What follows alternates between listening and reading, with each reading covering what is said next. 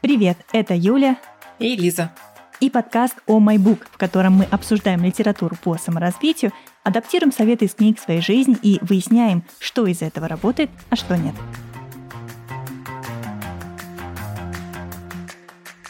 Сегодня у нас в гостях писательница Юлия Фим. За свои произведения Юлия получила награды Эксмо «Черный список» как автор одной из самых оригинальных идей, а также попала в лонг-лист электронной буквы, организовывает ноябрьский международный писательский марафон, который проходит онлайн, а также недавно вышла ее книга «Возрождение темный». Юля, привет!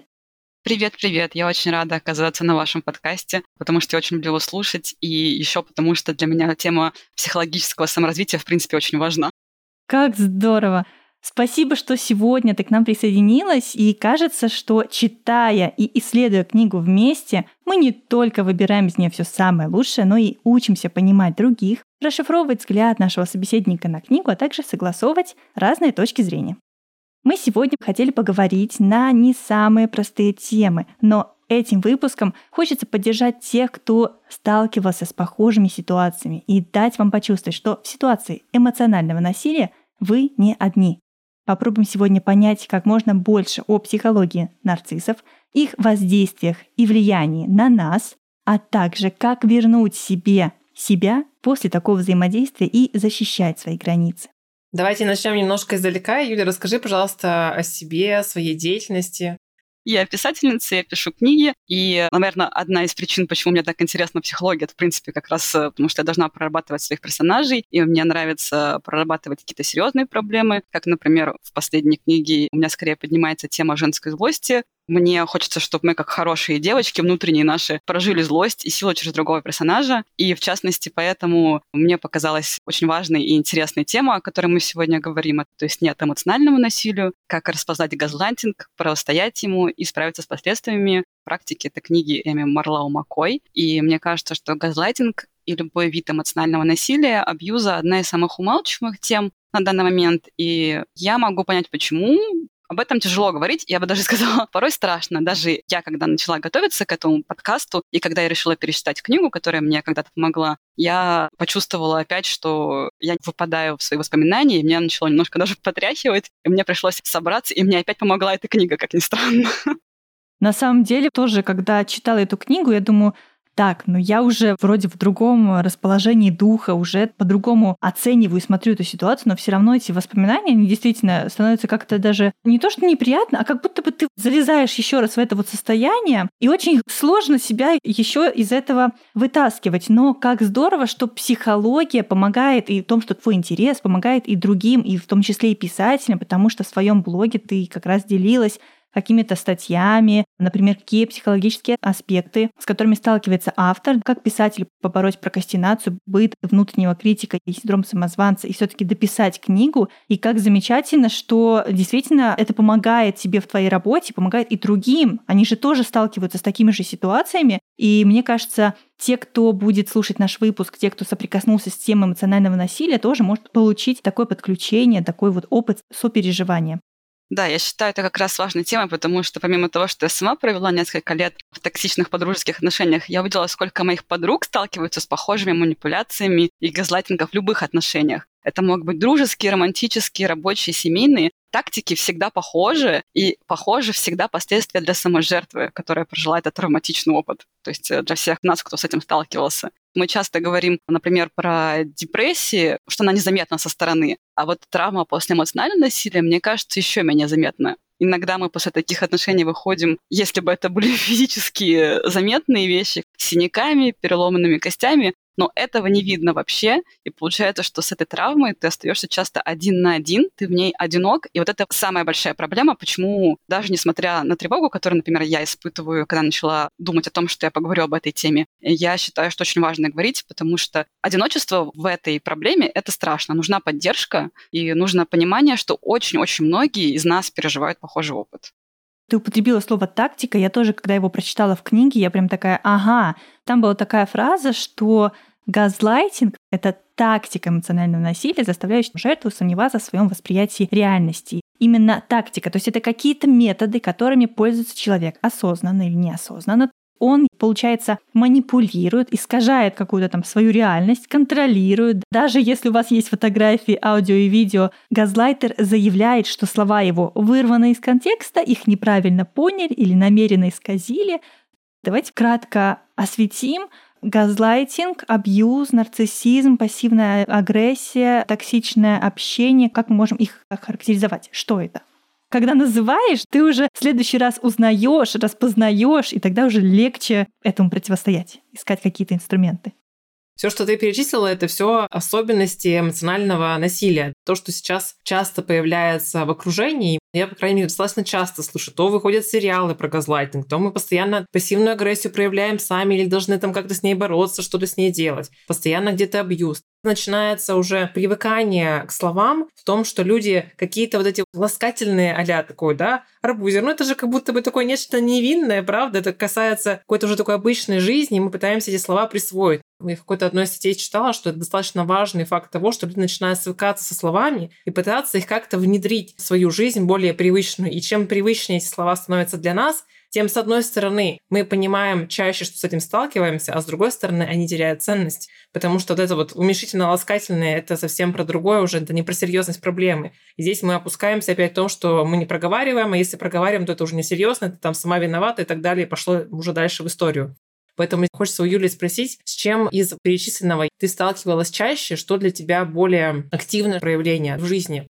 Мне кажется, ты подняла важную тему про арбузера, что уменьшительно-ласкательное используется. Кажется, что это уже немножко шутливо может в отношениях использоваться, потому что после того, как я разорвала отношения с бывшей подругой, которых мне было тяжело и плохо, я очень активно боролась с друзьями, которые использовали в моем окружении арбузер, шуточки, я тебя поарбузю, в таком духе. Потому что как человек, который какое-то время назад вышел из таких отношений, я чувствовала себя не в безопасности, потому что это было преуменьшением проблемы, которую ты пережил одна из больших частей, мне кажется, того, что ты выходишь из эмоционального насилия, это как раз тот факт, что твои чувства как будто бы не существуют. Ты плохо ориентируешься в своих чувствах, во-первых. Ты потерял само ощущение себя и потерял ощущение, какие из твоих чувств реальны и имеешь ли ты вообще на них право. И вот поэтому такое преуменьшение проблемы, оно добавляет болезненности твоему излечению, так скажем. Поэтому я считаю, что все-таки, несмотря на то, что важно знать эти слова, не стоит преуменьшать их проблему. Отвечая на вопрос, думаю, я больше всего сталкивалась с тем, что меня заставляли чувствовать вину, меня обвиняли, стыдили, и я очень часто сталкивалась именно с нарциссической яростью, что когда я пыталась составить какие-то свои границы, на меня обрушился такой поток злости, что это полностью меня дезориентировало. Нам надо понимать, что газлайтеры или абьюзеры, или кто применяет эмоциональное насилие, не всегда они используют его осознанно. Бывает это и действительно человеку просто больно внутри. Это не оправдание, это просто как факт. И он путает причину со следствием и начинает причинять вам боль тоже.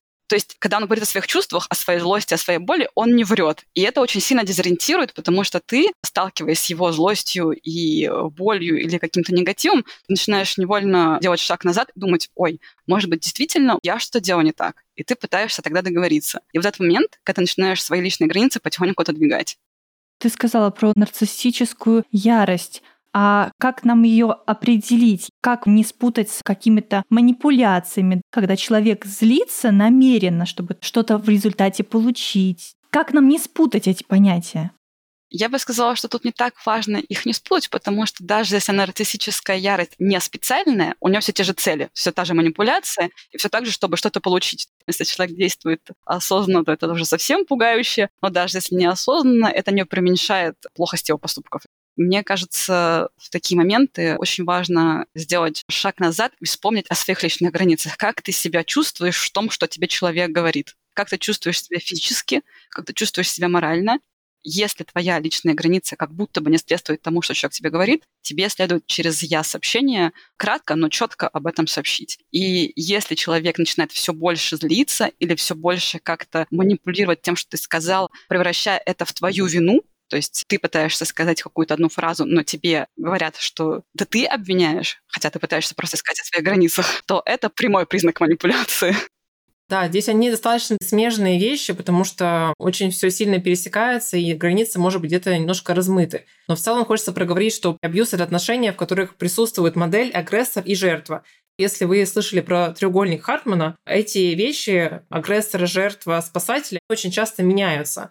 В зависимости от ситуации ты можешь быть как жертвой, так и агрессором. И зачастую мы сталкиваемся с теми историями, например, домашнего насилия, что вы подрались, вы начали резко друг друга отвечать, оскорблять и так далее, и вы незаметно даже в той же самой ситуации можете меняться. Кто проявляет первым агрессию, кто, не дай бог, ударил, или что-то произошло еще. Очень сложно, на самом деле, в этом распутываться, и нужно, конечно же, как Юля сказала, говорить от «я» сообщений, пытаться разобраться, пытаться над ситуацией посмотреть. Мне кажется, важно выносить из своей головы эту историю и понимать, что это ненормально лучше психологам или каким-то таким помогающим организациям. Не знаю, как насчет других регионов, но у меня в городе достаточно много организаций, которые помогают женщинам в трудных ситуациях, в частности, при семейном домашнем насилии. Здесь важно понимать, что вы не одни, всегда есть к кому обратиться. Это первый момент, даже если кажется, что абсолютно никто не сможет прислушаться. А с другой стороны, важно понимать, что все, что вызывает у вас сомнения, или слезы, или печаль, или боль, это ненормальное проявление в отношениях. Так быть не должно, и вы не виноваты, что именно с вами это происходит, потому что всегда в отношениях как минимум двое людей, как минимум двое, а бывает, что и там еще и побольше. Хочется, чтобы все слушатели понимали, что не на одном человеке такая вина может быть.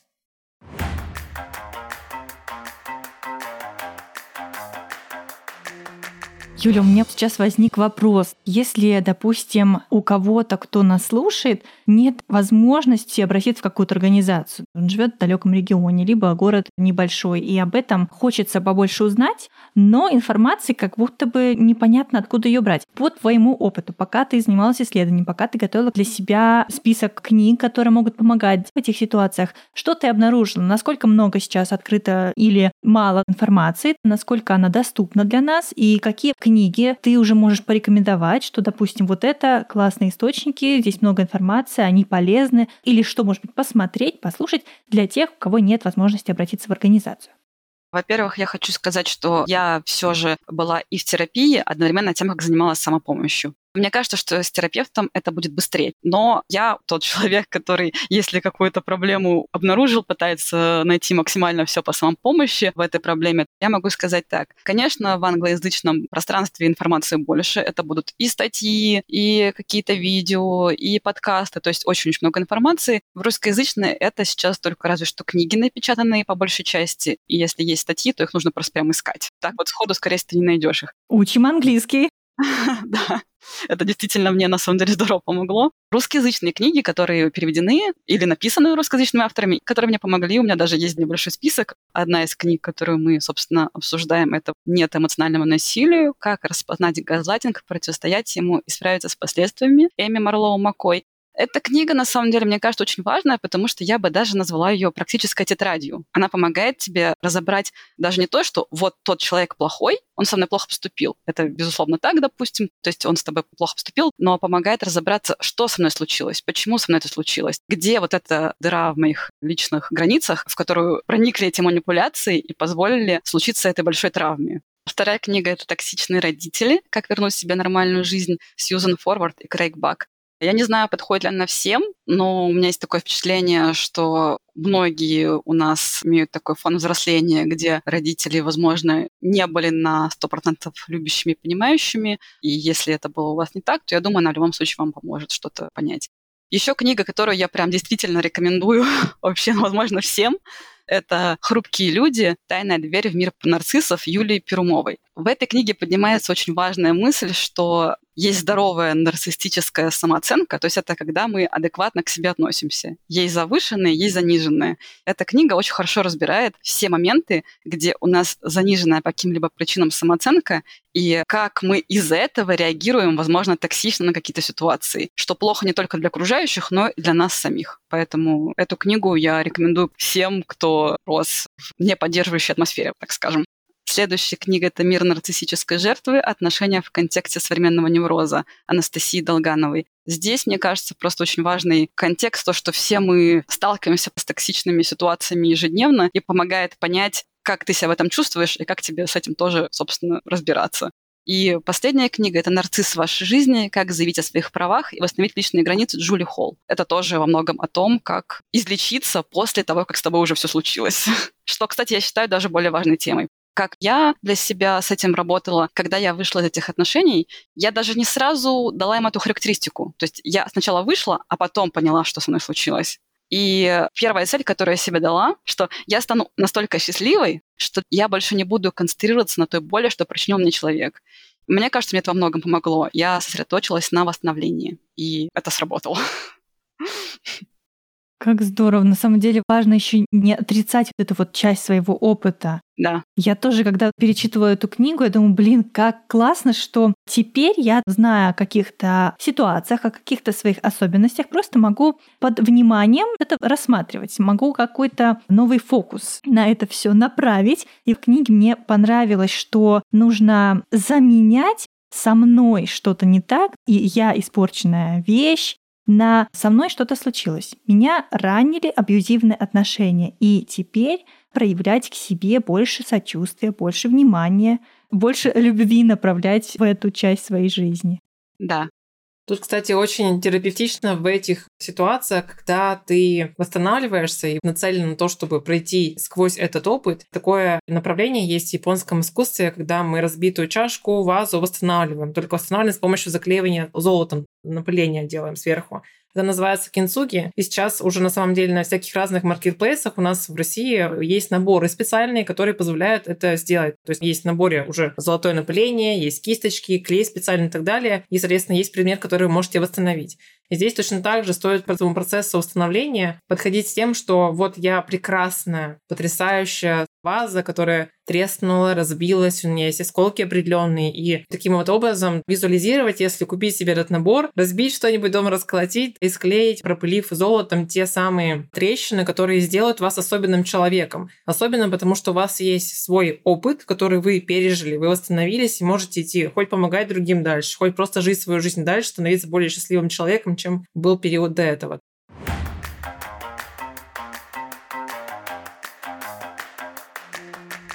Я бы хотела, чтобы мы дали бы какие-то примеры из какой-то повседневной, может быть, или рабочей жизни, чтобы наш слушатель мог понять, что если я где-то замечаю такие же вещи, то я могу сказать, что это, допустим, газлайтинг или это манипуляция, и я могу поставить точку в этих отношениях условно. Я могу быть уверен, что я не схожу с ума, что если девчонки говорят о том, что это не норма, значит, это действительно не норма. Я не один так думаю, вот еще девчонки с подкаста такое же говорят. И, может быть, есть какие-то истории, пока мы читали эту книгу, может быть, есть, чем вы бы готовы были поделиться, поделиться, что вам показалось, что, допустим, окей, это было в прошлом вот так, я сейчас уже переработала этот опыт, и я теперь отслеживаю, что вот это не норма, норма на самом деле по-другому, чтобы мы слушателям приоткрыли, что же такое эмоциональное насилие, как оно проявляется иногда и под какими соусами скрывается.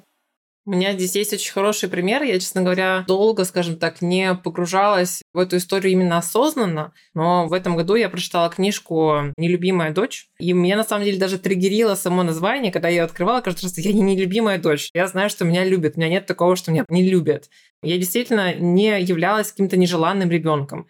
Но история моей семьи состояла в том, что у нас не было эмоциональной поддержки. То есть я выросла сознательной, независимой и закрытым человеком очень долгое время. Я не слышала, по крайней мере, до 18-23, наверное, лет, что меня любят. От родителей чувствуешь, когда тебе заботятся, тебе приготовили ужин, все обычная жизнь, нормальная абсолютно, но тебя редко обнимают, тебя не поддерживают, твои эмоции не пытаются помочь тебе прожить. То есть ты приходишь за поддержкой, понимаешь, что никто не умеет проживать свои эмоции, но ты пойди закройся сам. И вот эта история мне раскрыла на это глаза, потому что это тоже особенность эмоционального насилия. Здесь как бы картина переплетается сразу в нескольких вариантах. Во-первых, это люди, которые не умеют тоже своими эмоциями разбираться, и они не понимают, как тебе помочь. Они сами до конца в этом не повзрослели. Это эмоциональная незрелость называется. Но по сути это вылилось в то, что у меня отвергающий тип привязанности, потому что мне намного проще отказаться от человека, чем пойти и разбираться в его чувствах, в своих чувствах и в этой ситуации некий стереотип поведения, что проще пойти закрыться в комнате, чем что-либо переживать, мне так или иначе передалось от того, что у меня была некоторая история с эмоциональностью в семье.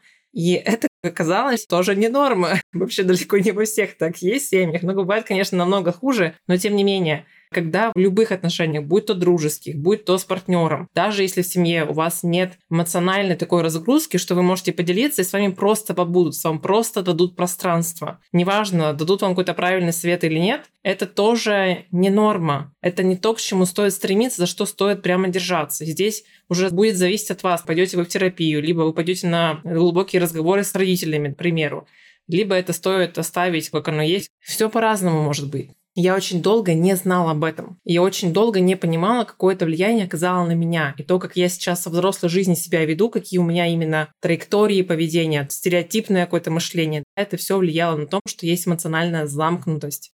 Мне кажется, что отношения с родителями может для многих очень отзываться. Мне, например, тоже отзывается такая проблема. Поэтому очень важно восстановить связь со своими чувствами, найти вот этого своего внутреннего ребенка и быть для него заботливым родителем тоже. То есть заново позаботиться о себе так, как, возможно, когда-то не позаботились родители. Какая хорошая фраза. От нее прям очень тепло и уютно.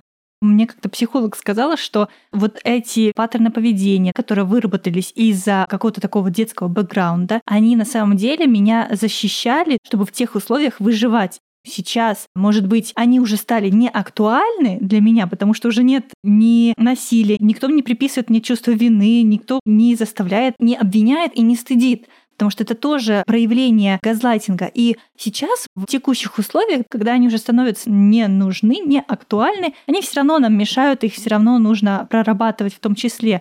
Цитата меня зацепила из книги «Нет эмоциональному насилию», что в семейных или дружеских отношениях нас заставляют чувствовать вину. Вина — это верный способ заставить нас соответствовать ожиданиям. Родные и близкие могут принудить вас чувствовать, будто вы сделали что-то неправильно, даже если это неправда. Если вы почувствуете вину, то, скорее всего, поступите так, как хочет насильник, или начнете исправлять предполагаемую ошибку. У меня часто такие были воспоминания, такие отсылки, пока я читала книгу, что Обвинение и стыд возлагают ответственность за поступки одного человека на плечи другого. Такая ситуация особенно часто встречается в случаях домашнего насилия, когда агрессор обвиняет жертву в том, что она спровоцировала его, и газлайтер избавляется от любой ответственности за свои действия и убеждает жертву, что она заслужила насилие, я даже иногда до сих пор слышу от моей семьи фразы, что вот если бы ты там тогда делала не так, я бы отреагировала по-другому. Классика. Сейчас я уже смотрю на это все и улыбаюсь, потому что я понимаю, что можно совмещать вот это вот чувство любви к своей семье и понимание, что это насилие, это не норма. На самом деле хочется разбить этот шаблон поведения или мысли о том, что если я буду ребенка ругать, если я буду на него наседать, заставлять, обвинять, ограничивать, то он вырастет тогда обязательно хорошим человеком. А если я буду давать ему любовь, заботу, буду мягким с ним, поддерживающим, то вырастет какой-нибудь наркоман. Просто хочется очень сильно разбить вот этот паттерн. Опять же, вспомним про то, что у нас до середины 20 века психологи и психотерапевты говорили, что не нужно подходить к детям. Если они плачут, пускай они плачут. Зачем вы это все делаете? Не подходите к ним. Кстати, да.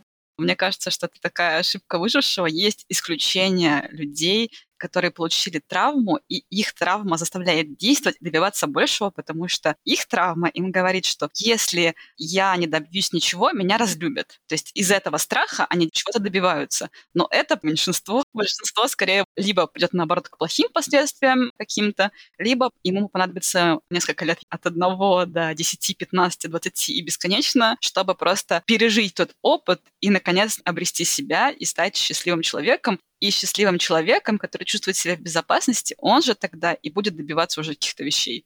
То есть можно было бы все это сократить просто относясь к ребенку сразу с заботой, либо человеку это придется самому все в себе развить.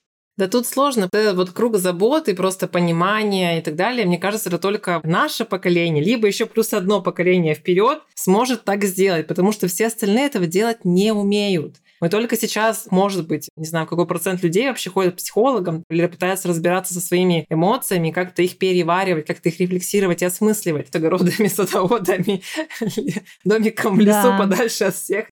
Сложно обвинить прошлое поколение наших родителей, потому что у них, разумеется, не было доступа к информации, но это все еще не отменяет того факта, что у нас коллективная травма, грубо говоря, и мы хотим все же с ней справиться и для себя, и для будущих поколений. Даже несмотря на то, что появляется много книг классных по саморазвитию, переводы зарубежных книг по саморазвитию, иногда я встречаю, что на Литрес книги быстро заканчиваются в доступе. Возможно, какая-то лицензия на перевод уже закончилась, либо еще что-то. И это делает наш подкаст еще более ценным, потому что вы можете не найти книгу, но найти наш выпуск по этой книге. Поэтому подписывайтесь на наш подкаст, чтобы всегда оставаться в курсе про книги по саморазвитию.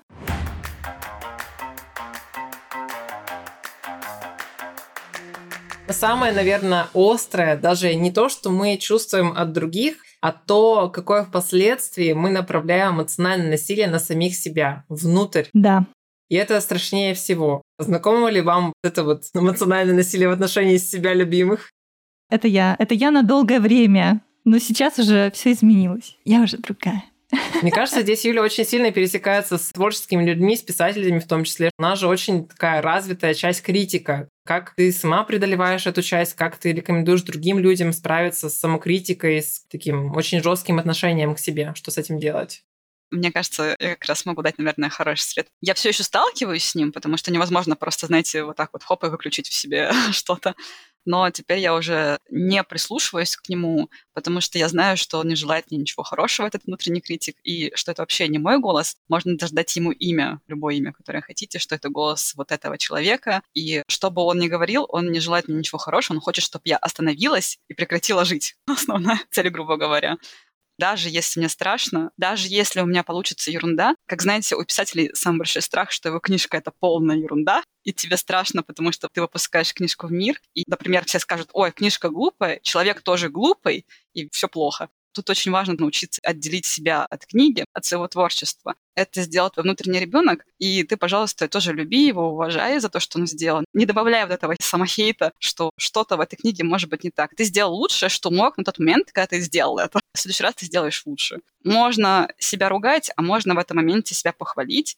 То есть менять фразы в своей голове. Вместо плохих, которые ты невольно восприняла с детства, менять их на хорошие. И даже если ты сначала им не веришь, даже если тебе кажется, что ты не ассоциируешь себя с этими хорошими словами, то постепенно вот этот self-hate языка, он уйдет из твоих мыслей даже. Здесь две интересных вещи. То, что ты сказала про критика, что он пытается нас остановить. Я очень часто прибегаю к такой истории, максимально визуализировать. Вот мой внутренний критик, он как кто выглядит, как предмет какой-то, либо как человек. Например, у меня это старый старикашка в твидовом пиджаке, который сидит в глубоком кресле. Я ему представляю, что окей, старикашка, я сейчас не хочу тебя слушать, вот тебе печеньки, грызи. А поскольку он со старыми зубами, вставными челюстями, то ему грызть их сложно. И он очень много времени на это потратит. Пока он отвлекается, я буду делать то, что мне нужно делать. А другой момент, что мы должны двигаться постепенно и сравнивать себя не с будущим 5 лет плюс, когда какая-то иррациональная реальность, или с нашим конкурентом, или с чем-то еще, и мы в этом очень сильно погрязаем, сравнивать себя с кем-то, как будто бы похожим на нас, но не нами. И в этом очень большая ошибка. Нужно сравнивать себя всегда. Пускай это будет три месяца до этой текущей фазы. Либо год назад. Ты могла это сделать? Нет, не могла. Потому что тебе даже в голове такого не могло представиться. У меня очень хороший пример есть в отношении работы. Я хотела поменять сферу и перейти куда-куда? В IT. Конечно же, в IT. И у меня на это ушло 5 месяцев. Я 5 месяцев ходила на собеседование, получала сотни отказов, получала тестовые, разочаровывалась, плакала. Мне просто неимоверное количество разочарования было к себе. Но, тем не менее, спустя 5 месяцев я действительно попала в компанию, которая решила дать мне шанс. И начала работать. Через два месяца я поняла, что я все, я не вывожу, я хочу выйти из этого вашего IT абсолютно. Это каждый шаг давался очень сложно, но я все еще в IT, я, оглядываясь назад, понимаю, что я была очень сильно наивной, но, тем не менее, я пошла в это, я все еще могу это делать, и это то, что на текущий момент не нужно, скажем так. Тот путь, который я прошла, он неимоверный, и каждый из нас абсолютно проходит какой-то очень длинный путь для самого себя. И вы должны смотреть на себя и понимать, что, боже, какой вы офигенный, вы на 100% крутой, потому что вы год назад версия, это совершенно другой человек. Пускай даже вы не сильно поменялись, но тем не менее по мыслям, по мышлению, по вашим событиям в жизни это иначе. И стоит смотреть все-таки, пытаться закрыть Инстаграм, не смотреть на успешные истории. Это все очень красиво подается, но внутри много информации, которую мы не видим на поверхности. Это айсберг, ребят. Там много чего скрыто. Поэтому просто смотрите на себя. Вы тоже айсберг, великолепный, сияющий. Пожалуйста, не напаритесь на свой Титаник. Вы все сможете. Лиза, это потрясающий путь. Очень приятно было слушать, как ты его рассказывала, потому что это, правда, вдохновляет всегда слушать чужие истории. Да, да. Я еще хочу дополнить про эмоциональное насилие, направленное для себя, потому что, может быть, кто-то, услышав какие-то фразы из книги «Нет эмоциональному насилию», найдет себя. Я прям в этой фразе себя увидела. Вот что пишет автор. То, что мы иногда считаем перфекционизмом, на самом деле просто внутренний критик, старающийся уберечь нас от ошибок. Он жесток к вам не из-за ненависти, он пытается помочь избежать дальнейшего насилия, защитить вас, настолько ярко демонстрируя ваши недостатки, что вы их гиперкомпенсируете. То есть это такие благие намерения, скрытые за жестоким подходом, что тоже на самом деле не норма. Очень сильная фраза. Мы же часто просто боимся или провала, или просто столкнуться с любой негативной реакцией, и поэтому, конечно, заранее можем наругать себя внутри и замереть, застыть, сжаться. Но это не сделает нас счастливыми, важно это помнить. Кстати, как раз в предыдущем выпуске с Ириной Роченко, если вы еще не послушали этот эпизод, то, пожалуйста, вернитесь на шаг назад она рассказывала, что очень часто у нас есть совершенно иррациональные страхи, да, что выйдет книга, не понравится, все отвернутся. Я буду выходить из метро, все будут меня бросать моей никчемной книгой, вырывать из контекста мои фразы. Буду выступать на сцене, все будут кидать тухлые помидоры, я буду просить их заранее сдать их на входе. Какие-то очень страшные ситуации, которые гиперболизированы в нашей голове. И поэтому здесь, конечно, стоит, мне кажется, всем написать фантастический рассказ, что произойдет, если. Если провалится моя книга, если провалится моя речь, если провалится находится я на работе, проектами. Что будет тогда? Если человеку со стороны дать почитать, он такой, серьезно так думаешь, что вот так будет? Или обсудить это с кем-то близким? Очень помогает преодолеть какие-то сложные ситуации, порой, кажется, какие-то безвыходные положения. Юмор. Чем больше мы обсвеем какую-то ситуацию, это помогает нам смотреть на нее с несерьезной стороны, понимать, что если даже это произойдет, то уже будет над чем посмеяться, потому что я уже 10 разных вариантов придумал шуток на эту часть. Когда у меня происходили какие-то страшные обстоятельства жизненные, для меня потом этот опыт переворачивался в какую-то очень веселую историю для моих друзей. И они знают, что сейчас пришла Елизавета, она расскажет трешню такую, чего мы никогда в жизни не переживали, готовы ее слушать. Поэтому спустя некоторое время вы будете над этим смеяться, возможно. Возможно, что и нет. Но, тем не менее, каждый наш опыт нам помогает. Я думаю, это так. Определенно. Юля, что помогло тебе? Переработать как-то этот опыт. Я думаю, что для меня, во-первых, было очень важно назвать то, что со мной случилось. Со мной случились абьюзивные отношения, в которых моя подруга бывшая выступала агрессором. То есть мне прям помогло это назвать для себя, по крайней мере. Затем, разумеется, я была в терапии, это тоже мне помогло. Мне было очень страшно об этом говорить. Я вам даже скажу честно, до сих пор немного страшно об этом говорить, потому что иногда ты чувствуешь себя вне безопасности, раскрывая этот опыт, как раз-таки, почему я считаю важно об этом говорить, многим людям сложно проявлять эмпатию в таких ситуациях, потому что абьюз незаметен часто, и людям со стороны сложно поддержать тебя, потому что они либо пытаются сами закрыться от того, что они видели этот опыт у кого-то, и могут даже как раз-таки тоже использовать, почему люди часто не выходят из токсичных отношений, использовать какие-то обвиняющие фразы. Ты посмотри, как ты себя ведешь, а ты себя точно хорошо ведешь? И это как раз причина, почему я считаю важно об этом говорить. Если человек рядом с вами выходит из каких-то токсичных отношений, и тут даже не про себя, потому что, как говорила, многие мои подруги с этим столкнулись, очень важно организовать ему поддерживающую обстановку. Неважно, сколько раз он будет с вами об этом говорить, неважно, сколько раз ему нужно выговориться, неважно, в каком ключе нужно просто слушать, нужно быть рядом. И мне это во многом помогло, то, что у меня были близкие люди, которые меня поддерживали,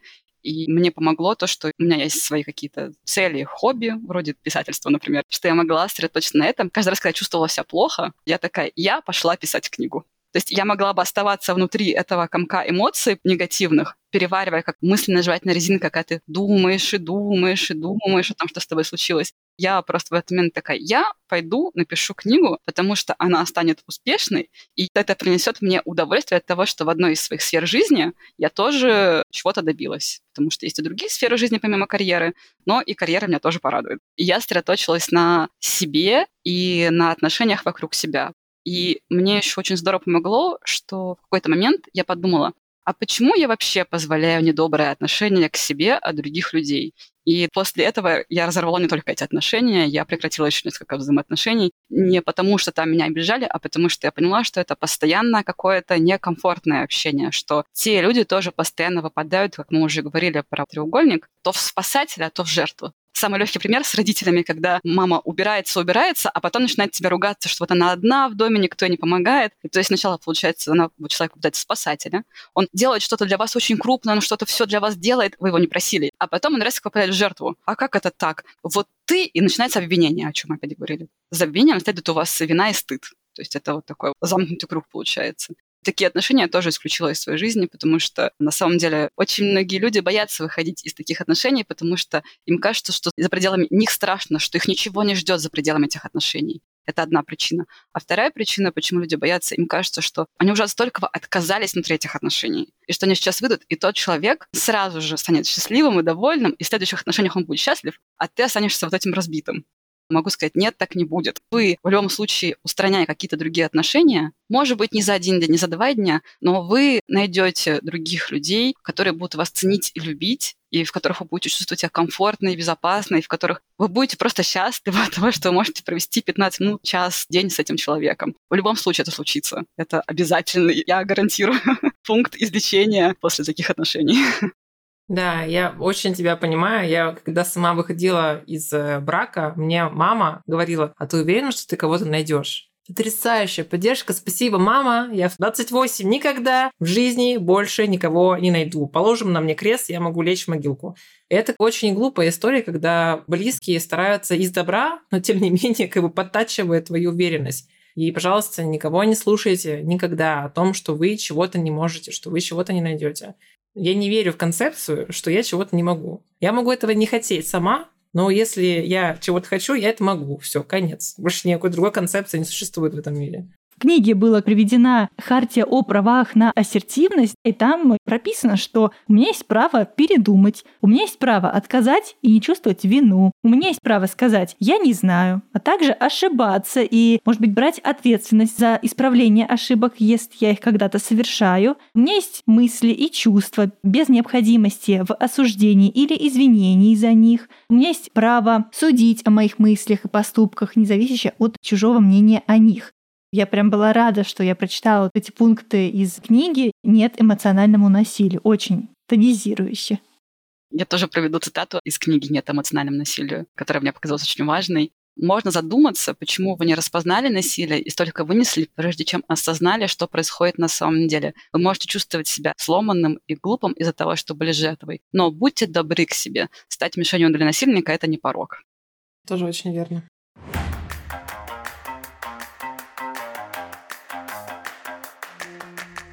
Очень много говорили о периоде травмы, а если поговорить про восстановление, Юль, можешь рассказать, какие есть стадии, на что нужно обращать внимание, через что человек проходит, и как дойти к такому счастливому восприятию жизни, выбирать возможности быть счастливым, творить, писать книги, получать награды, премии и реализовать себя в профессии без грусти по тяжелому опыту. Мне кажется, что первая стадия, с которой сталкиваются вообще все, это отрицание. Я, кстати, придумала даже термин «презумпция на адекватность». Мы автоматически считаем чаще всего, что наш собеседник в адеквате, что если он что-то говорит, это имеет свою силу, и что если мы что-то говорим, он тоже как будто бы заботится о нас внутри отношений, даже это будет не так. И вот первая стадия — это всегда отрицание. То есть мы найдем миллион и триста причин, почему человек сделал нам какое-то плохое зло. У него было тяжелое детство, он устал на работе, он сегодня не в настроении, его разозлили. Неважно, какие причины, мы будем очень долго искать оправдания им. Мне кажется, следующие стадии — это всегда какой-то шок и замешательство от того, что как так? Я пытаюсь вроде бы сказать о своих чувствах, но это не работает. Я вроде бы говорю, но как будто бы их не существует. Потому что цель чаще всего абьюза, насилия эмоционального, чтобы ваши чувства действительно не имели никакого значения. Единственное, о чем вы должны беспокоиться, это чувство человека, который причиняет вам боль. Такова цель конечная этих отношений всегда. Вы в уравнении в этом не состоите, в принципе после того, как вы пережили эти чувства, и вы внезапно осознали все-таки, следующая стадия — это идентификация. Вы поняли, что с вами случилось, и вы можете это назвать. Следующая стадия, мне кажется, это идет, когда горе и переживание того, что с вами случилось, скорее всего, вы разорвали на этой стадии уже отношения, и вы просто чувствуете себя разбитым, и вы потеряли себя. Для меня это самое важное. В таких отношениях, особенно если он длительный, и даже если это небольшой кусочек, вы теряете немножечко себя, вы теряете свою аутентичность, теряете то, что для вас важно, вы начинаете путаться, не верить в собственные чувства. То есть вы перестаете доверять себе это тот процесс горя, который вы проживаете. И дальше, когда вы это уже признаете, вы начинаете процесс оздоровления, вы начинаете потихоньку восстанавливать связь с собой, вы начинаете искать информацию об этом, больше читать, начинаете восстанавливать любовь к себе, заботу к себе, начинаете возвращать себе потихоньку свои границы, свое самоуважение. И дальше очень у многих происходит создание смысла происходящего, часто можно услышать фразу «я благодарна, что со мной случился такой опыт».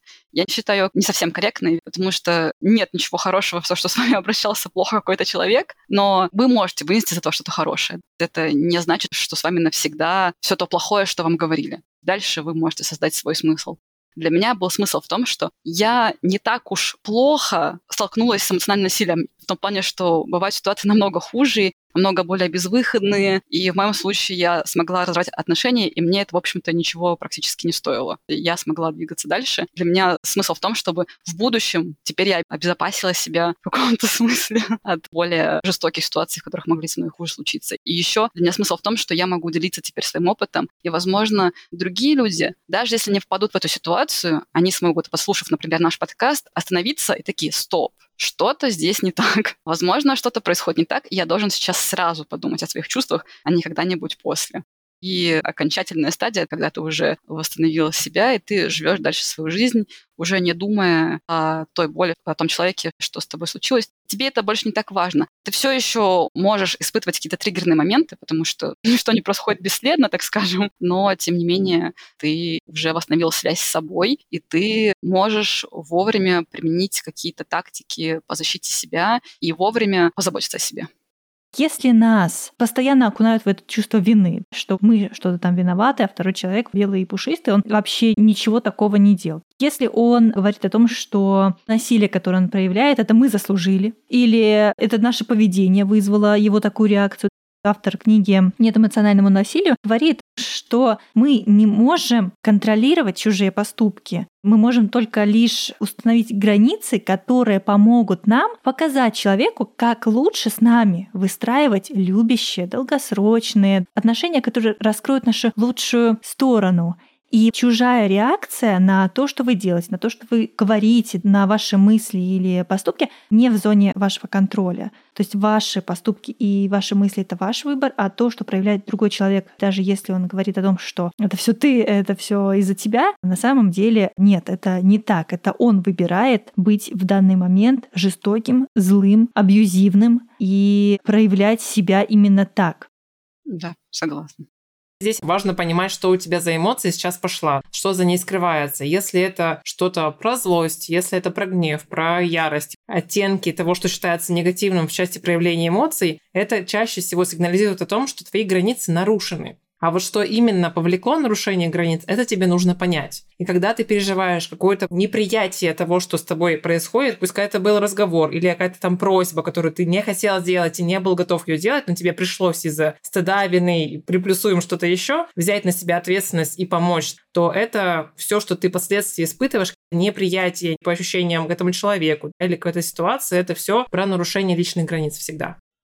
Чем мне еще особенно понравилась книга «Нет эмоциональному насилию», тем, что там можно разобрать, как так получилось, что вы оказались в такой ситуации. Я для себя смогла разложить. В момент, когда я состояла в этих отношениях, я всегда считала, что если у меня с кем-то проваливаются отношения, если происходит какая-то дискоммуникация, то полностью ответственность лежит на мне, что я недостаточно постаралась, что я должна вложиться еще больше, что я должна отдать еще больше. И поэтому я легко шла на ужимание личных договорит, чтобы договориться о чем-то. Теперь я всегда помню об этом и могу вовремя скорректировать собственную реакцию и что я хочу сказать. Потрясающе, какой путь ты проделала. Я чувствую очень много в тех словах, что ты озвучила, что можно было договориться отдать больше, там какие-то компромиссы дополнительные сделать. Это прям супер актуальная вещь, особенно для девочек, которые были хорошистами по жизни, и нужно всем нравиться. И, в принципе, девушкам это свойственно больше, не знаю, в нашей ментальности или вообще, в принципе, во всех странах. Желание нравится. И вот это желание нравится очень далеко может завести. Да, это правда. Лиза, как тебе книга «Нет эмоционального насилия»? Честно говоря, пока я читала эту книгу, я поняла, что если в данный конкретный момент я не чувствую над собой эмоционального насилия, какой-то яркой выраженной форме для себя, и как-то от этого страдаю, то мне как будто бы не сильно актуально. Я поняла, что у меня вроде бы все окей. Если перекладывать прошлый опыт, конечно, заваливаем пригорку за пригорком. Поскольку это уже переработано с психологом, то это немножко в текущую версию не укладывается уже. Действительно, она такая более на рабочую тетрадь, очень много вещей, которые нужно в моменте выписывать и читать ее не быстро, а именно прорабатывая многие моменты и осмысливая их. Поэтому, если у вас есть подозрение, что что-то идет не так в каких угодно отношениях, то стоит обратить внимание на эту книгу, потому что она действительно поможет шаг за шагом просмотреть разные аспекты и то, как вы оказались в этой ситуации. Да, это прям правильно сказано, что это такая практическая тетрадь, которая помогает вам работать с проблемой, если она есть прямо сейчас. Я бы еще добавила, что есть один прием, который я забрала, потому что очень часто я как раз совершала вот эту ошибку, о которой пишет автор, что не нужно излишне подробно разъяснять свои действия, пытаться убедить, что ваши чувства, мысли и действия верны. Это бесполезно, так как цель газлайтера — убедить, что мы ошибаемся. И я на самом деле, как мы только решили эту книгу читать, был момент, когда человек так и проявлял ко мне эмоциональное насилие, но я-то такая уже сразу включилась, и я пыталась ему донести, что нет, смотри, ситуация такая, я сделала так-то, потому что вот это, ты сделал так-то, это вот привело к таким-то и думаю, а зачем я вот это все это делаю? И я пытаюсь по кругу, по кругу человеку это все внедрить, но бьюсь как в твердую стену. И вот что пишет автор. Нужно повторять одну короткую фразу столько раз, сколько надо. Например, если партнер говорит, ты должна остаться дома с детьми, а я пойду смотреть футбол. Что предлагает ответить автор? Я знаю, ты хочешь, чтобы я осталась дома, но у меня тоже есть планы, поэтому нужно найти няню на вечер ты эгоистка, что ты за мать, разве ты не можешь посидеть с детьми? И нужно просто снова вот эту вот короткую одну фразу. Я знаю, что ты хочешь, чтобы я осталась дома, но у меня уже есть планы, поэтому нам нужно найти няню на вечер. И повторять это столько раз, пока, грубо говоря, не дойдет. И в этом вот как раз вот это вот уважение. То есть ты энергию не тратишь, объясняя и думая, боже, почему он меня не понимает, как мне еще так сформулировать, чтобы он вот прям обязательно понял. Да не поймет он, потому что у него другая задача. Я это подчеркнула, мне показалось это очень полезным. Юля, кому эту книгу стоит читать, по твоему взгляду?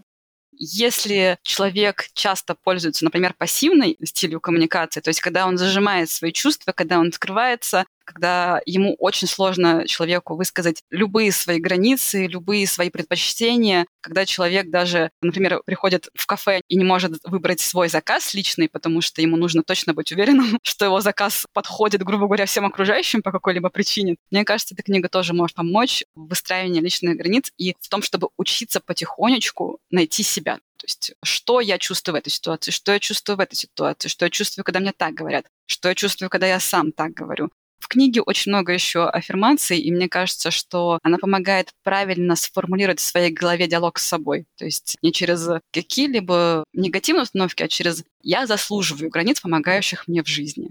Каждый день я все больше узнаю о том, какие границы я хочу и какие мне нужны. Я легко могу показывать свои границы и получать уважительное отношение к ним. Мне кажется, что это тоже важный момент. Да, от них уже хочется улыбаться, становится очень... Тепло на душе, да? Да. Цитата из книги, опять же. Исцеление и освобождение – это процесс. Возможно, что почувствовать облегчение придется повторять упражнение несколько раз, в данном случае упражнение, а просто напоминать себе о том, что это процесс, напоминать себе какие-то хорошие слова, говорить себе какие-то хорошие слова не один раз, не один месяц. И не стоит торопиться излечиться, то есть не стоит ставить цель, типа, через месяц я буду полностью здоров, через месяц меня это не будет беспокоить. Торопиться некуда, в общем-то. Просто нужно помнить, что что бы ни случилось, это причинило вам какую-то боль, и вам нужно время в этом найти себя. И нормально, сколько бы это времени не заняло. Это важно. Спасибо, что ты такую классную цитату подобрала, которая, мне кажется, заключает в себе, что вот это процесс. Это не какой-то однодневный волшебный щелчок, что вы поменялись теперь и другой человек.